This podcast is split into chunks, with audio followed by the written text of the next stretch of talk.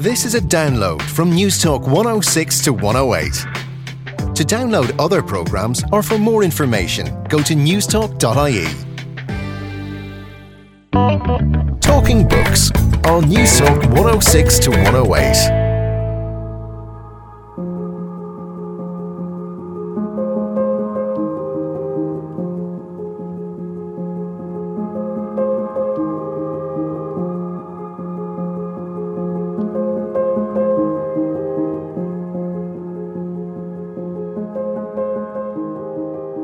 Idolised him, women adored him. But who was a real Ernest Hemingway? And was he a man tortured by his uber masculinity? Hello, it's Talking Books. I'm Susan Cahill, and you're very welcome to today's show. There is no hunting like the hunting of man, and those who have hunted armed men long enough and liked it never care for anything else thereafter. How did Ernest Hemingway, one of America's greatest writers, turn into a parody of masculinity and was his suicide in 1961 a critical blow to the American male psyche? Naomi Wood, author of Mrs. Hemingway, and Dr. Nerys Williams from UCD's School of English, Drama and Film puts a great papa on the therapist's chair. Immediately after his death, he was treasured as this heroic frontierman. But that image was also ruptured by his suicide somewhat. So I think people had a hard time drawing together the idea of Hemingway as this ultimate masculine image with the idea of his suicide. So there was a kind of mourning period and also a restructuring where people realized that there must have been so much internal suffering. Um, you know, Norman Mailer said about Hemingway that he had as much anxiety as it would have And best-selling author Jung Chang, whose memoir Wild Swans: Three Daughters of China sold over 15 million copies, talks foot binding, Mao, and rehabilitating the reputation of Empress Dowager Cixi, the concubine who launched modern China. This is a show about myths and heroes, masculinity in marriage, judgment, and rethinking history. But first, understanding the hard living, womanising, super macho Ernest Hemingway. On July 2nd, 1961, Ernest Hemingway, author of classics such as The Sun Also Rises, A Farewell to Arms, For Whom the Bell Tolls, and The Old Man and the Sea, the stereotype of hypermasculinity and heroism, committed suicide in his home in Idaho. 53 years after his tragic death, the myth of Hemingway still lives on igniting both fascination and frustration. So, what do we know about the real Ernest Hemingway? And was he really the sensitive, passionate, and exciting lover that he so handsomely portrayed himself to be? How much is fact? And how much is fiction? Well, unlike his public persona as the brave, boozy, war seeking man's man, Hemingway was quite a fragile and vulnerable creature prone to bouts of neurosis, obsession, paranoia, and depression. He was a lifelong insomniac, a tormented workaholic, and quite the perfectionist. He was known to spend all day writing, only to end up with one single sentence. Well, without doubt, Hemingway's writing and life has had a profound impact on world literature. He's influenced writing legends like John Irving and Raymond Chandler. But here's the thing this Nobel Prize winning novelist is possibly more famous for his crazy, risk taking, sexy antics than for his wonderfully economical and understated fiction. And what's even more ironic is that while Hemingway has achieved a degree of literary immortality, he is possibly one of the most misunderstood writers of 20th century American fiction. A writer according to Dr. Naomi Wood, author of the recently published Mrs. Hemingway, was so good at being in love that he made a rotten husband. Well, early in the week, I got together with Dr. Nerys Williams from UCD and Dr. Naomi Wood, a lecturer in English and comparative literature at the University of London, and discussed the extraordinary life of one of America's greatest writing heroes. I asked Nerys about the Hemingway myth and how it's found its way into the popular imagination. Certainly, there's a myth about Hemingway. I know for myself that as a teenager, I was very attracted to him, and that could be from the films as well, and being interested in Humphrey Bogart and Lauren Bacall. But I think there's a kind of a masculinity there which young men are drawn to. Also, that period of time, 1920s, 1930s, is somewhat glamorized as well, and that sense of quite a pathetic um, lifestyle, moving around Europe, and that sense of being the American presence in Europe. But certainly, more than anything, I think it's this style that really attracts people, and it's easily parodied as well. So anything that's easily parodied is normally quite efficient in delivering its message. When we talk about style, a lot of people are drawn to Hemingway because of his stripped back language, very pared back. I know you've done a lot of work on his iceberg theory of writing. This is the theory that's thrown around a lot about Hemingway, um, particularly in terms of how he developed this very pared down style. It's basically a form of minimalism or minimalist writing, also works by omission. His idea is that what is omitted from the writing is just as important as what is being stated. So, this is what he says in Death in the Afternoon, um, which came out in 1931. If a writer of prose knows enough about what he is writing about, he may omit things that he knows, and the reader,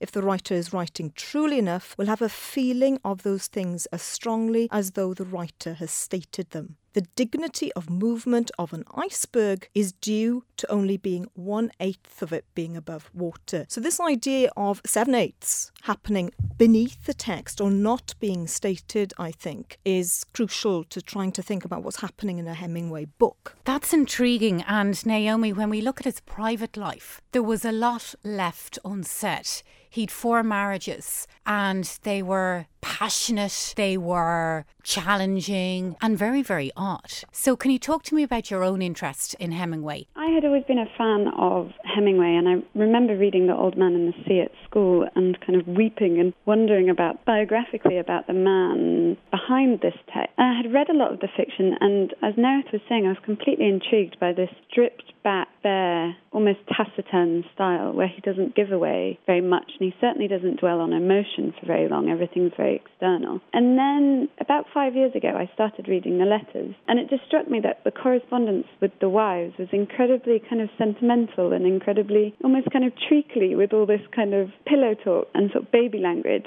Uh, he calls his wives pickle pot and love bug and small friend. And I got really intrigued because you mentioned in your introduction that he's known as this kind of hyper masculine figure, and he certainly self-fashioned as that. And it struck me that in his letters, he got real, just the smallest of insights into him, what he was like privately, and it was the private Hemingway that really intrigued me and kind of inspired me to write Mrs. Hemingway. And it's quite interesting that he was seen as very much a man's man. He was big into big game hunting. He enjoyed the booze. He was a war correspondent. So he very much pulled out the chest hairs and, you know, was very, very male. But he seemed to have been a very troubled lover, a very paranoid lover, a very fragile and very vulnerable lover? Um, I think I think he, he must have been complex as a husband. I'm not sure that he was paranoid because, I mean, in my opinion, in the first two cases, in the first two marriages, I suppose he's the one betraying his vows that he made. He's the one having the illicit affairs. But as you say, it was kind of tremendously confusing, and the jams were often of Hemingway's own makings. And what I found curious was that when Pauline Pfeiffer came along and he was married to Hadley Richardson, and then when Martha Gellhorn came along and he was married to Pauline Pfeiffer, what was so intriguing was that he was, in my mind, curiously passive. Even though he'd taken an extra lover, even though he'd been adulterous, he kind of wanted the women to sort it out, or he was curiously unable to kind of have agency within the situation. And you can see that in the letters. He writes to Fitzgerald during the Pauline affair, you know, if this isn't all sorted by Christmas, I'll top myself, essentially. As if he kind of wanted someone to kind of deliver a magic antidote to this marriage à trois. And it's the same in A Movable Feast. He says, to truly love two women is the worst pitfall a man can face there's no kind of sense of his own blame, I guess, in the situation. And do you think the theatrics of his love life maybe impacted on him as a writer? Yeah, I mean, I think occasionally he used their characters in his fiction. This could be relatively negative. If you look at The Rich Wife in The Snows of, of Kilimanjaro, uh, which came out in 36, just as his marriage was really on the edge and he was just about to meet Martha Gellhorn, there's a terrible portrait of this kind of rich wife Pauline Pfeiffer was also rich, who'd come to kind of corrupt his writing style, who'd corrupted his lifestyle in the presence of these kind of leisure class wastrels. Equally, you know, in the play that he wrote, The Fifth Column, there's a really damning portrait of this ambitious blonde called Dorothy, which was, must have been based on Martha Gellhorn. You, you can kind of see it. So, yes, I think the women were kind of inspirations for his fiction, but I think often it must have been quite hurtful portrait. Nerys, can we talk about his breakthrough book, The Sun Also Rises, mm. published in 1926? How much of Hemingway do we see in that book? We all know that he was obsessed with bullfighting and bloodshed. So, can you tell me about the writing of that book? Right. As a background, I think it looks at expatriate Americans in Europe, very much considering that sense of trauma after the First World War as well. So, I would argue that it's very much a war book or war writing in that way. Also, I think you can see in that book the impact of him as a journalist as well. Bear in mind, he was working for the Kansas newspaper. Use short sentences, use short first paragraphs, use vigorous English, be positive, not negative. You can see stylistically how his American job in Europe is working. But it's very much about a decadence to do with the 1920s following the First World War, also about intransigent relationships, wounding, moving from place to place. That book in in and of itself has been called a romance and a guidebook. It's been suggested you could actually use the book to walk around the streets of Paris, you know, to actually map out these cafes. During this time, of course, Hemingway was meeting up with the expatriate community, people like Gertrude Stein, who had a salon, who was collecting Miro, who was collecting Picasso, had a big impact on Hemingway's writing style, uh, even though they fell out. Also met with Fitzgerald 1925, a year before the book is published, met in Paris in uh, one of the bars they call the Ding bingo bar. So you can see this kind of chronicle of an age. You know, we think of somebody like F. Scott Fitzgerald, The Great Gatsby, coming out the year before The Sun Also Rises, 1925. This idea of the American novel, this idea of a chronicler of the jazz age. Book is also referred to as chronicling the experience of what's called pejoratively the lost generation, people who had lost their way after the war. The idea of the heroic sticks in their gullet. So he is able to use a kind of a love story which doesn't quite work, but also a guidebook to Europe for Americans to negotiate the trauma of the war. But key, I think, in terms of thinking about his breakthrough is the aesthetic element of his writing. These kind of very short declarative sentences, the fascination with money, who pays the bill. We're coming up also to the ideas of not only decadence, but later on there will be, you know, the the crash, and at this point, you know, um, American money is flooding Europe. So it negotiates a lot. Again, coming back to this iceberg theory as well, male trauma and male impotence as well. And male identity, and I suppose the psychological trauma and psychological impact of the war. Was it his best book? Because a lot of people think it is. I think it is purely because it chronicles an age, and I find it less easy to parody than some of the other books. And maybe for me, it's the hunting that gets in the way. You have got a movement. The expatriate Americans in this book, they move between cafes, but they also move to Pamplona, to the fiesta um, in Spain, and the there is bullfighting there. But the way in which the bullfight is shown is more about what Hemingway talks about as aficionado, um, this idea of passion, this idea of initiation into a heroic environment, and that you can read the codes. And a lot of this book is about reading codes as well, social codes, how to pay a bill, and everything. But I think that what he does for me, which the later books don't do as much in, in terms of his almost swaggering masculinity, is that he really puts together an impotent man and a bullfighter, you know. So you have got this complexity of gender definitions and gender performance that's going on in the work. And he hung around, as you said, with a lot of very influential writers and mm. poets, Ezra Pound. He drank with Joyce. How influential do you think all these ideas and also mm. the, some of the big artists that he was socialising with, how influential were they on his writing? Or how conscious was he of what they were doing and how it impacted or coloured his view of the world? Well, certainly, if anybody's seen the Woody Allen film Midnight in Paris, which kind of chronicles this age, um, it's almost like you're bumping into poets and bumping into novelists. I think, and what I get from reading a history of Hemingway's life is that he was a very good networker. He was very good friends with Fitzgerald. Certainly, The Great Gatsby's publication would have upped the ante in terms of thinking about the great American novel. Gertrude Stein, who is known for her quite pared down writing, but her absolute abhorrence of adjectives and flowery language. Pound equally, 1913 comes out with this great manifesto called A Retrospect, which is all about not using flowery language, not using abstraction. He says, go in fear of abstraction. Pound has an influence. Crucially, I think another writer who's very much underplayed in this period as well is Sherwood Anderson, who was a friend of Hemingway's, who suggests that he go to Paris and bathe in this kind of artistic revolution of modern writing, of modernist experiment that's happening in the 20s. So there is a kind of coterie there, but Hemingway definitely borrows, I think, crucially from those people, the idea of writing as craft, the idea of technique, the idea of style, that it's not just about explication, it's not just about filling in a full narrative. Yeah, I mean, just to underline Nerys's point that The Sun Also Rises is probably one of his best books, and I think it showcases, as Nereth was saying, that fantastic style that he's got. Just to add in my pennyworth is that Hemingway is often kind of described by a lot of critics as a kind of poet and that he took a lot of um, his ideas from kind of imagist poets that were around, you know, during the war and straight after that he prized or privileged the image instead of the emotion and followed that William Carlos Williams refrain that there's no ideas but in things, that it was in the external kind of actuality, in, in the present, in the concrete thing by which that you would be able to tell the best story, that you could pack all your symbolism into those things. And yeah, I mean, The Sun Also Rises is, is a really interesting example, again, of the kind of iceberg theory. We know that Jake Barnes is impotent that there's been some wounding in the war. But what this loss is, we're completely not sure because Hemingway buries that. It's the tip of the iceberg that we never find out, and that sites of loss is really vaulted over. And there's, there's a really interesting work going on in that book in terms of mourning and how we lose, and, and this idea that the First World War has really left a generation of men and women being unable to finish their mourning, that they've become this kind of melancholic generation because the wounds and the losses are just too huge. The butchery was too savage. Naomi, can I ask you a little bit about his mental state during the late 1920s? I know that his father committed suicide, and Hemingway's relationship with his mother was fairly fraught, to put it mildly. I think when he was a child, she used to call him his Dutch dolly and dress him up as a girl.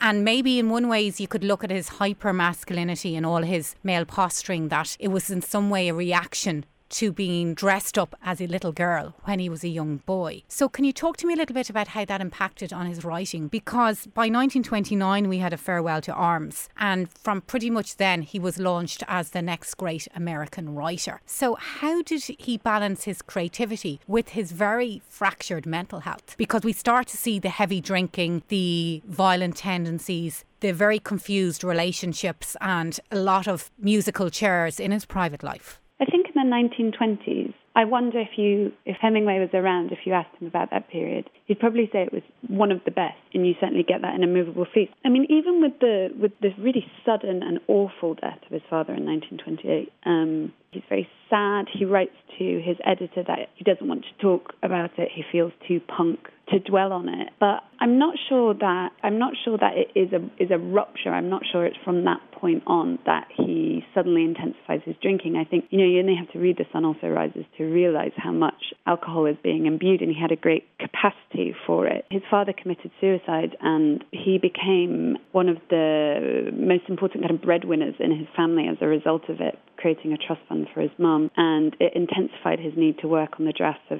A Farewell to Arms, which was being published the next year. He blamed his mother for his father's death, certainly.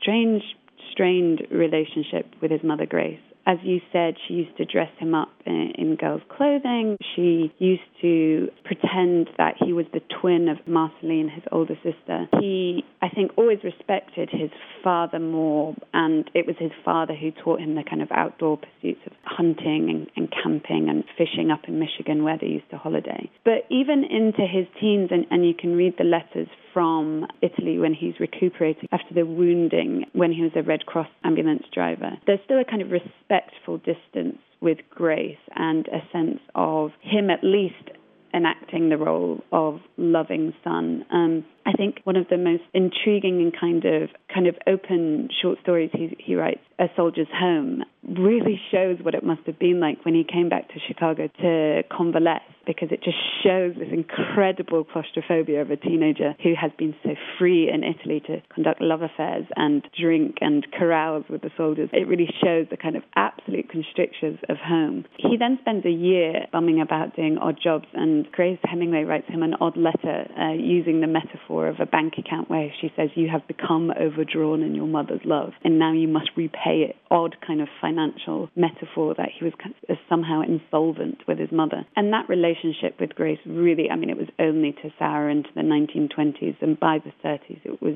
probably irrecoverable. Nerys, I think Freud would have had great fun, or certainly would have been fascinated by Hemingway had he put him on the couch. I know the Psychiatry Journal have done a study of sorts on Hemingway. Psychiatry in 2006 came out with a special edition which just looked at basically a case study using Ernest Hemingway as a case study, and particularly, obviously, his taking of his own life and consider, and I'll just quote from it, which is kind of an interesting one, I think, for any anybody who's interested in, in writing life or private life. Hemingway utilised a variety of defence mechanisms, including self medication with alcohol, a lifestyle of aggressive, risk taking sportsmanship, and writing in order to cope with the suffering caused by the complex, comorbidity of his interrelated psychiatric disorders. So there's the suggestion here that his lifestyle was actually a way of a coping mechanism. I mean, I would have grave worries about maybe just seeing Hemingway as some kind of psychiatric case because I think he exerted a very high degree of control. But you can see that maybe that control is what becomes his craft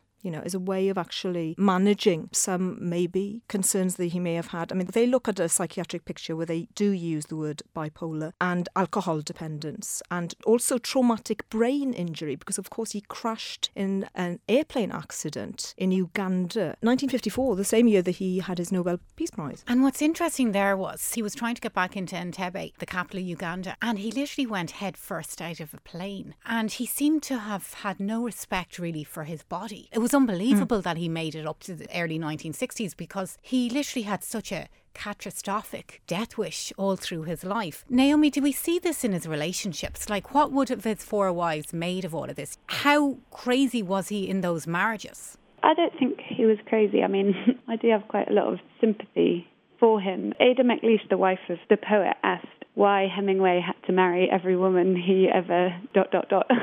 And it's an interesting question. You know, if he'd had four girlfriends rather than four wives, we probably might look upon his case a little bit more sympathetically. But yeah, certainly with Pauline and with Mary Welsh, the fourth wife, they were expected to go on some pretty hair raising adventures. I mean, you know, you mentioned the plane crash in 1954. There were actually two plane crashes. One where the pilots plane had clipped a telegraph wire and they had to camp out in the jungle uh, with a bottle of gin and, and, a bunch of bananas, apocryphally. And then there was a second plane crash where they crashed the rescue plane, which, as you said, used his head as a battering ram, to get out the plane. And then something like a week later, he was still planning the safari and a bushfire broke out and he you know, insisted with crushed vertebrae, burst spleen, ruptured kidneys, you know, on putting the bushfire out and then sustaining first degree burns with arms and belly. So, what was it about Hemingway, as he said, that had this kind of death wish that he kind of courted um, the Grim Reaper. I think he was extremely kind of, I suppose, foolhardy in many situations, but also incredibly brave. And he did drag his wives along with him in many of these situations. Although I just like to point out that in the early 40s during the Second World War, it was probably Martha Gellhorn, the war uh, journalist and novelist, who portrayed more of this capacity for kind of crazy adventure. Um, she was the one who wanted to go to the war. She was the one who wanted to get to the front. She was the one who locked herself in a in a Red Cross nursing boat just before the D-Day landings, locked herself in the toilet in order to get that scoop. So I think, yeah, I think although he was kind of the maybe the crazier component in the relationship, you know, I think Martha Gellhorn might have he might have met his match with Martha.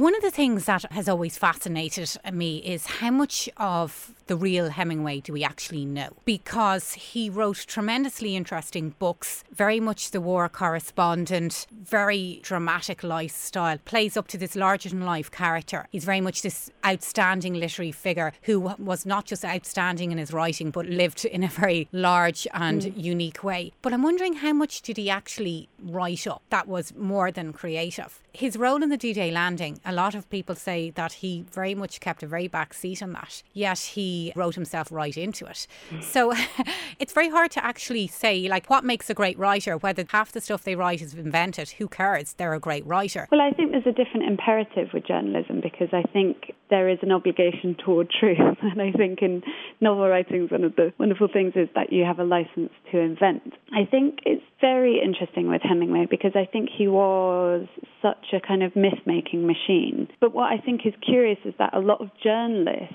um, made up things about him, and he chose not to refute them. So, in part, the invention is done by the kind of media, and he was he was really the first literary celebrity that we had in the, in the 20th century. Even when he came back from war, and he's not famous, he hasn't published anything. The journalist who met him on the dock was making up things about him, and he he didn't choose to refute it. You know, he heard rumors that he was part of this knife-throwing band of Italian, you know, kind of renegade soldiers called the Arditi. He chose not to refute it again. So he was part of the myth making machinery, but also had some sober reflections on Hemingway as a real person, as unphony, as unfamous, and wanted to keep that real. And I think part of the pathology, if we're talking about that in the 1950s, was the fact that his image had got kind of out of control. You know, this idea that he wrote these articles in Esquire in, in the 1930s and was how to gut a fish or how to shoot and skin a lion, and it just had become so over overblown that any kind of aspect of vulnerability didn't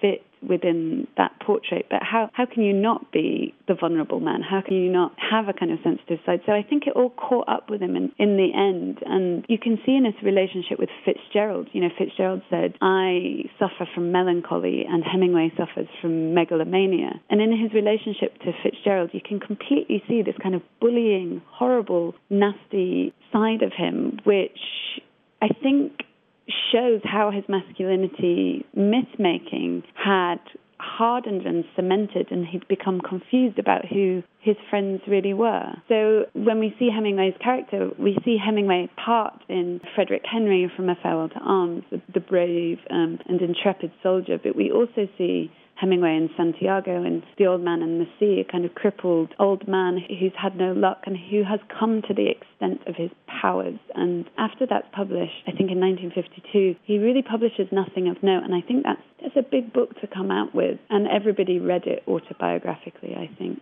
that this was a Hemingway who was weak and perhaps down on his luck and no longer able to bag the big fish, i.e., published a big, great book before it was savaged by the critics or these kind of sharks. I just want to agree completely with what Naomi's saying that in terms of the idea of the author as celebrity, we tend to think that this is a you know 21st century phenomenon. Certainly, Ernest Hemingway, you know, on Time magazine, when the book comes out, Fiesta, The Sun Also Rises, people want to actually follow the fashion of Hemingway. I think there's the appeal there, certainly with an American sensibility as well of the person who can basically see through what is being overstated, cut through the bull, essentially, and maybe taking us back to this idea of frontier man as well. You know, there's always that kind of deep seated American consciousness and the background of these texts, even when they're set in Europe. Can I ask you, Nerys, the Old Man and the Sea is possibly my favourite Hemingway book, although it's very hard to toss them up and try, you know, they do very different things. But if we were to look at his impact on literature, I know lots of writers would say that Irving has said it. There's a lot who have adored him and have been ultimately influenced by him.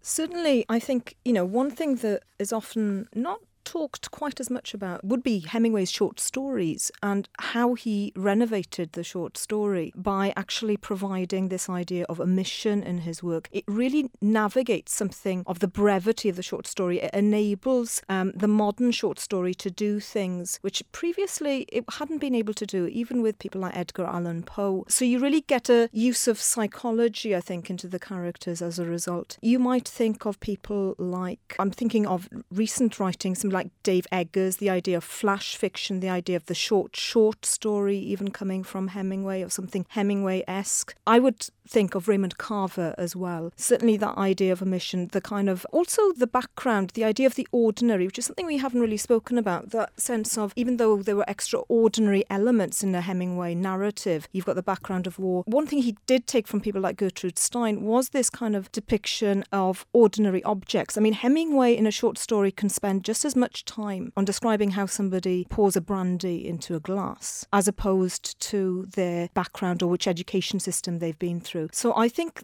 that he really does set this precedent for an idea of a really pared down, but as Naomi again was saying, this interest in things, in objects, in everydayness as well. Can you tell me about the Hemingway app? Yes. Looking around, there exists this thing called the Hemingway app, which you can download. Apparently, it can get rid of overuse of adjectives, it can pare down your sentences. So, for example, if you're writing a very convoluted and flowery sentence, it will underline in red and give you a marker where to split the sentence. And this is in the aim of having muscular, clear, direct, dare I say, masculine writing. And Naomi, I'm conscious that we're three women looking at one extraordinary man. If you were to finally summarise his impact on contemporary literature and also in terms of Hemingway as a symbol for male identity, the idea of the macho, how would you surmise? I think there's probably been two phases in terms of the reception of his image to start with that question. Immediately after his death, he was treasured, as Nerys was saying, as this heroic frontier man. But that image was also ruptured by his suicide because, of course, committing suicide, taking, some might say, the easy way out, or at least kind of not honoring your obligations to the kind of real world, ruptured that image somewhat. So I think people had a hard time drawing together the idea of Hemingway as this ultimate masculine image with the idea of his suicide. So there was a kind of mourning period and also a restructuring where people realized that there must have been so much internal suffering. Um, you know, Norman Mailer said about Hemingway that he had as much anxiety as it would have suffocated an ox. So there was a recalibration, I think, of what we knew about the internal Hemingway and the external Hemingway going on in the safaris and the bullfights. And I think really interestingly, you know, you said we were three women, which I think is fantastic. I think recently there's been a, a further recalibration of how we receive the Hemingway myth. I think an important biography came out called Hemingway's Boats by Paul Hendrickson a few years ago. And I think for me that really redressed the balance of how we can't take a reductionist approach to Hemingway as only a kind of bombastic masculine figure, that we have to appreciate his gentle side, his generous side. And that's something I wanted to show in my book as well. There's a great quote which said Hemingway could be mean as cat's piss, but also as kind as a ministering angel. So I think more recently we are taking a subtler approach, a more nuanced approach to, okay, he did describe himself in these kind of bewilderingly masculine terms, but there was also something deeply serious, deeply intelligent about the author and someone who's absolutely committed to not just the shape of the sentence, but the craftsmanship of the whole book. In terms of writers who are inspired by Hemingway, I don't think any of us can escape his kind of legacy. Just to add to what Nerys was saying, I mean, the short stories I think are some of his best work, and anywhere that you read dialogue which is anchored in subtext rather than in explicit conflict. You know, you only have to read The Cat in the Rain or Hills Like White Elephants to realize the enormous amount of work he's doing with subtext. So, I mean, I think Raymond Carver, as we were saying, is a natural kind of inheritor of some of Hemingway's craft. A writer who really reminded me quite recently was Kevin Powers, who wrote the book Yellow Birds about his time as a machine gunner in Iraq. So his style was quite pared down, although had more indulgence of metaphor than Hemingway. But again, I think we remember Hemingway's early style, which which is quite pared down. But I would argue towards his 40s and 50s, that style does change. The, the line, sentences get longer. He gets more flirtatious with metaphors and more willing to kind of show emotion rather than the external object.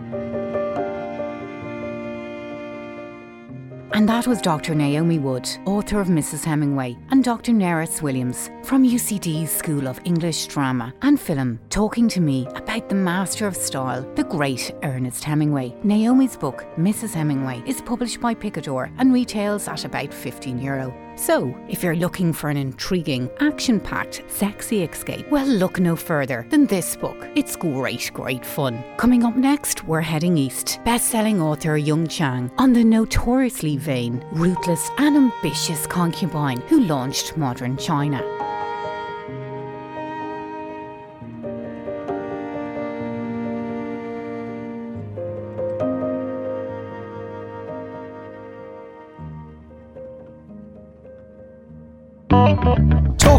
Books on Newstalk 106 to 108. And you're very welcome back to Talking Books on Newstalk 106 to 108. I'm Susan Cahill. If there's any books or authors you'd like me to review on the show, well, why don't you drop me an email at talkingbooks at newstalk.ie? It's always great hearing from you, really great. And it's refreshing to see all the differing tastes out there. Okay, let's now move onto one very interesting lady. Jung Chang is a formidable, disciplined, and exacting writer. Born in Sichuan province, China, in 1952, into a loyal political family, Jung worked as a peasant, as steelworker, and barefoot doctor during the Cultural Revolution before moving to the UK to the University of York to pursue a PhD in linguistics in 1982. Jung is a celebrated author of Wild Swans, Three Daughters of China, which tells a remarkable story of the lives of three female generations in China Chang's grandmother, mother, and Chang herself. Incidentally, Wild Swans is the biggest selling book of non fiction of all time. And to top that, she's also written Mao, the Unknown Story, with John Halliday, her husband. Although banned in mainland China, Jung has been translated into more than 40 languages and has sold over 15 million copies of her books. Her latest book, Empress Dowager Cixi, The Concubine Who Launched Modern China, was published in 2013 and makes for an interesting, if slightly controversial read. For half a century, Cixi maintained her violent grip on China by poisoning and executing anyone who stood in her way. This ruthlessness even extended out to Cixi's family, her many lovers and friends. Yet Jung's biography advances quite a vigorous defence of a woman whom history has often demonised and labelled. Well, Jung believes the history of China has been muddied by decades of spin by chauvinist and communist historians who have failed to give Cixi and other female political and cultural icons their due credit. I have to say, it's an interesting take on a woman who was undoubtedly shrewd, dogged, self obsessed, and strategic. A woman who once quipped, Although I've heard much about Queen Victoria, I do not think her life is half as eventful as mine. Well, in July, I took a trip down to the Hay Festival Kells and queued up with the throngs of fans to meet with the courageous, if a little scary Jung Chang. And thankfully, she didn't disappoint. She cooked quite a dash, decked out, top to toe, in her grandmother's traditional robes. And of course, when I did manage to steal her away from all her adoring fans, it would have to book it down rain. Well, despite the odds and heavy duty sound effects, we chatted about China's strict censorship rules and the disappointments that come with that. It's very sad to see my books banned in China. I mean, that's the place and the readers that matter most to me. Well, I mean, there is just um, nothing I can do. I just feel very sad. But you know, people have been scanning the books into the computer for other people to download. Chinese tourists going to Hong Kong and Taiwan, going there to buy banned books. And so that's, you know, some sort of comfort. But does your mother get to read your books? My mother read my books, first two books, uh, because I have translated my books into Chinese. And uh, in any case, you know, with Wild Swans, uh, my mother told me most stories. She's pleased. I mean, you know, the thing is this my mother is not someone who often says, I want you to do something, or my opinion is this. I mean, she lets her children do what they think is the right thing. I mean, she never interferes. And I think she's pleased about the success of the book books. Tell me about why you decided to write about the Empress Dowager. She is a very intriguing character in history. For some people, she's seen as a villain, and others see her as a heroine and history has been quite divided on how it's judged her. Do you think history has been very unfair to her and maybe misunderstood her or didn't recognise her for some reason? Maybe because she is a woman and maybe as a woman in history she was overlooked. History has been most unkind to Empress Dowager Cixi. She has been cast as the villain, a die-hard conservative and cruel despot. Very few people would say nice things about her. But when I was researching Wild Swans and when I was researching my biography of Mao, I discovered things that were completely different from her image. Things like she banned foot binding, she started women's liberation in China, and she introduced modernity to a medieval society. I mean, indeed, she transformed China from a medieval society into a modern society. She brought in all sorts of things, including Western legal systems, the free press, um, not to mention all the sort of industries, the railways, and so on. She also launched a project to turn China into a constitutional monarchy with an elected parliament. And but you know, sadly, she died when the project just started. I think history has been unkind to her partly because she was a woman, and I think women rulers in Chinese history have invariably been condemned. And the other thing is that know, three years after her death, China became a republic. And the Republicans didn't want to give her credit. They wanted to portray China as a place, as a mess created by her, and it fell on them to save China from her. Um, so there was a lot of propaganda by the communists and by the nationalists. What is it like to somewhat rehabilitate a well known character or well known person in history and run against consensus? What is that like? Because in some ways you're going against the grain. So is that very difficult? I know that there was over 10 million digital documents that you used in this book mm. and a tremendous amount of research. So how difficult is that? And how challenging is that for you as a writer? Well, you see, I would not write a book that says the same thing as everybody has been saying. I would only write a book if there are things fresh and original to say. And of course, inevitably, if you write an original book, you're going to be, to some extent, breaking new ground and against established views. So for me, that's the way I choose to write my book. I would only write a book if I have something new to say. Um, it's tremendous challenge, of course, but it's also great fun because I love to be a historical detective, so to speak, and to do detective work to find really who done it, to find new things, to right the wrongs, and to do justice to my subject. And were you able to forgive her for some of her failings? She's human like any person and has strengths and weaknesses. And I know she was a very passionate person and a very driven person. Well, you know, some of the things I don't think it's a matter of forgiveness because it's beyond personal failings. We must remember that she came from medieval China. She grew up when death by a thousand cuts, this sort of thing was standard punishment, and women had their feet bound and crushed and bound, and she came from that world. And she was also the absolute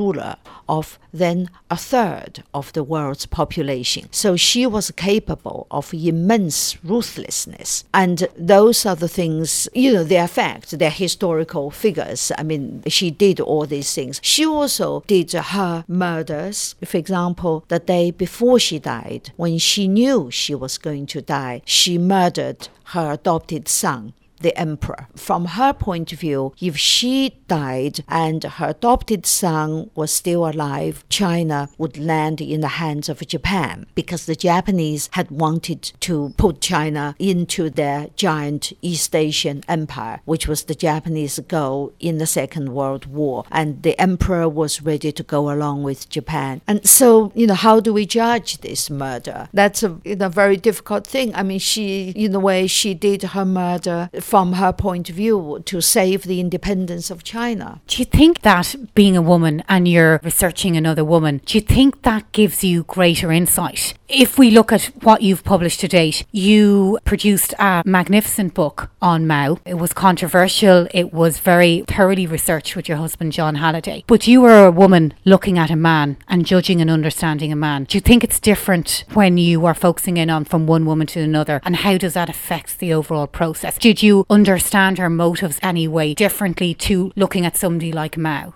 Well, yes, writing the two people are completely different. I feel it's much easier writing about the Empress Dowager, and partly because, and of course, the documents are more easily and readily available, and partly because I think she was a woman, and I feel I understand her motives, I understand her failings and her advantages and her successes much more than Mao. And although she was 19th century, early 20th century, she thought thought more like a modern day person, and she, her thought process was more universal. Whereas Mao's way of thinking was often counterintuitive. He was full of scheming, you know, he was single mindedly focused on power, and he was very Machiavellian. Actually, it was much, much more difficult to get into Mao's head, more difficult than the Empress Dowager. And of course, then writing about a woman, the fun side is that she had all these things as a woman woman. You know, she loved flowers. She was an accomplished gardener. She bred dogs. She created landscape gardening. And she revolutionized the Peking Opera, turning it from a village art form into the National Opera of China. She was a painter. And also, she had vanity. And, you know, when she had her photographs taken in 1903, the photographer looked at the prints and realized they wouldn't please her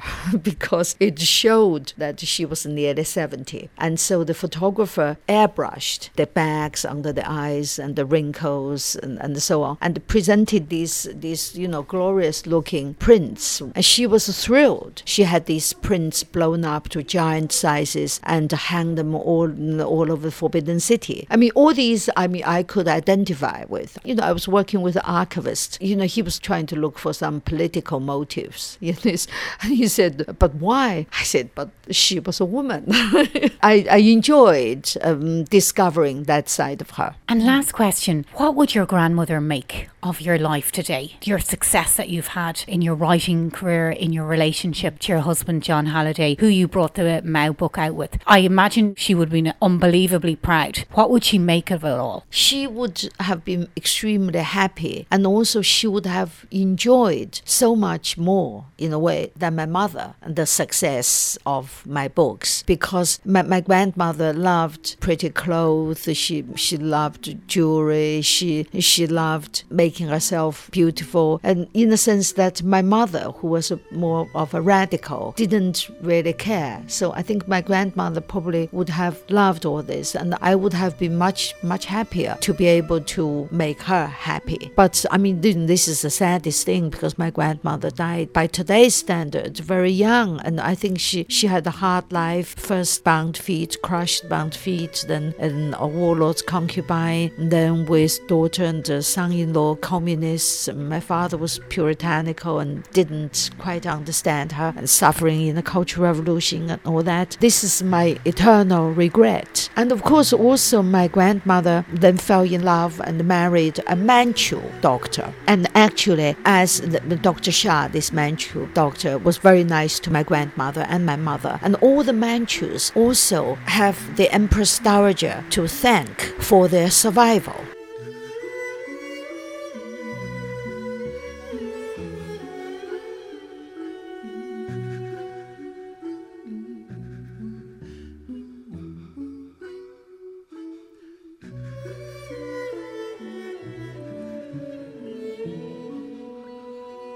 Was Jung Chang talking to me from a Raining Hay Festival, Kells. I have to say, this year's festival lineup was really strong. Great mix of writers and workshops, and the sun did eventually come out to shine. Now, the music today comes from American neoclassical composer and pianist Dustin O'Halloran. He's quite a player, talented and sublime. And lurking in the background is Yo Yo Ma. Okay, next week we're going to be joined by Mr. Mandolin, Louis de Bernières, author of Captain Corelli's Mandolin, Birds Without Wings, and Senor Vivo, and the Coca Lords. He's a smashing character, a real charmer, and was great fun to interview. And I'll be looking at the rocky and troublesome history of the Dark Box, a secret history of confession with award winning religious writer and historian John Cornwell. OK, big thanks to Owen Holligan and Jess Carley, who helped out in research, and the artistic double act that is Marianne Kennedy and Paddy Donoghue on sound. We've been talking books. Let's leave the last word to Action Man himself, the complex and never dull Ernest Hemingway, who once suggested there's nothing to writing. All you do is sit down at the typewriter and bleed.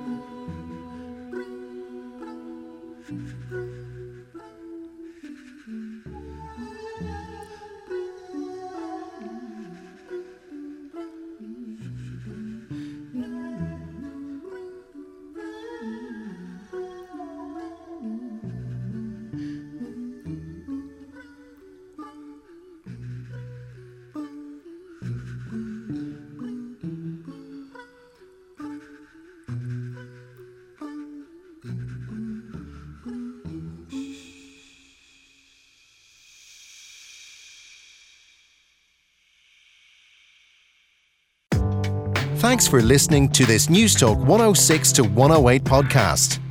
To download other programs or for more information, go to newstalk.ie.